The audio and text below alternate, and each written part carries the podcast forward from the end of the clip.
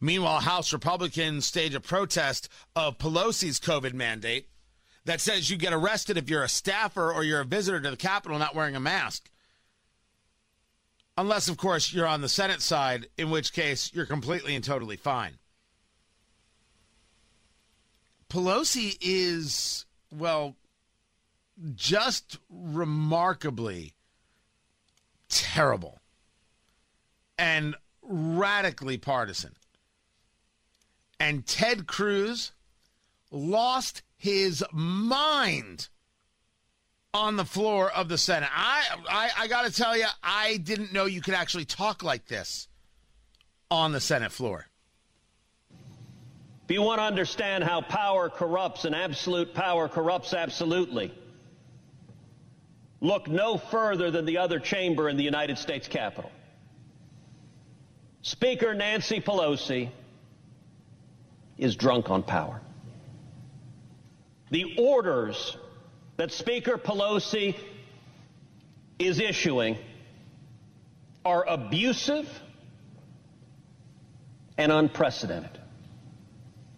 Speaker Pelosi has decreed to members of the House of Representatives elected by the people that if you dare walk onto the floor of the House of Representatives without a mask, Speaker Pelosi, shall fine you.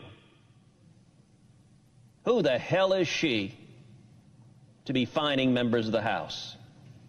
But you know what? She's not done with that. She's not done with disrespecting our Constitution, disrespecting our democratic system that elects leaders. She goes further. To the good men and women who work here in the United States Capitol, we are surrounded by men and women who have chosen to come and work for the public good. And here's what Speaker Pelosi has decreed. If you dare walk in the hallway without a mask, I, Speaker Pelosi, will arrest you. I will put you in jail. I will fine you. That is an absolute and complete abuse of power. She has no authority to disrespect the men and women who work here, to threaten you with physical harm, to threaten you with imprisonment. And why does she do so? She does so for one reason political theater. Damn. Who the hell is she? I, I actually didn't think, I thought that he would be uh, reprimanded right there and then. There are rules about how they speak about one another, but the rules, it seems, really focus on within the chamber. Speaking about somebody in another chamber, I guess that's just very fair game. I have often made the argument that the problem with the political left is that they always overplay their hand. COVID never should have been political. And that that's really the through line I've been talking about all day that I'm like I don't know how to I don't know how to provide to you all the information going on right now about the nonsense and garbage and lies about masks. These lies that have permeated Indianapolis at IPS schools in Zionsville about having kids wear masks when it's absolutely not science based and no one can say otherwise. If Dr. Virginia Caine of the Marion County Health Department said it was science based, she would be lying. And this is a woman who knows about infectious diseases, but masks don't stop COVID. There is no data that says otherwise. None. And anybody out there in the little chattering classes of pseudo intellectualism who wants to say, oh, you should wear a mask, they are just, this, this is a, a fantasy they have. This is not real. This is just their desire to seem good and decent, and they're not. They're anything but.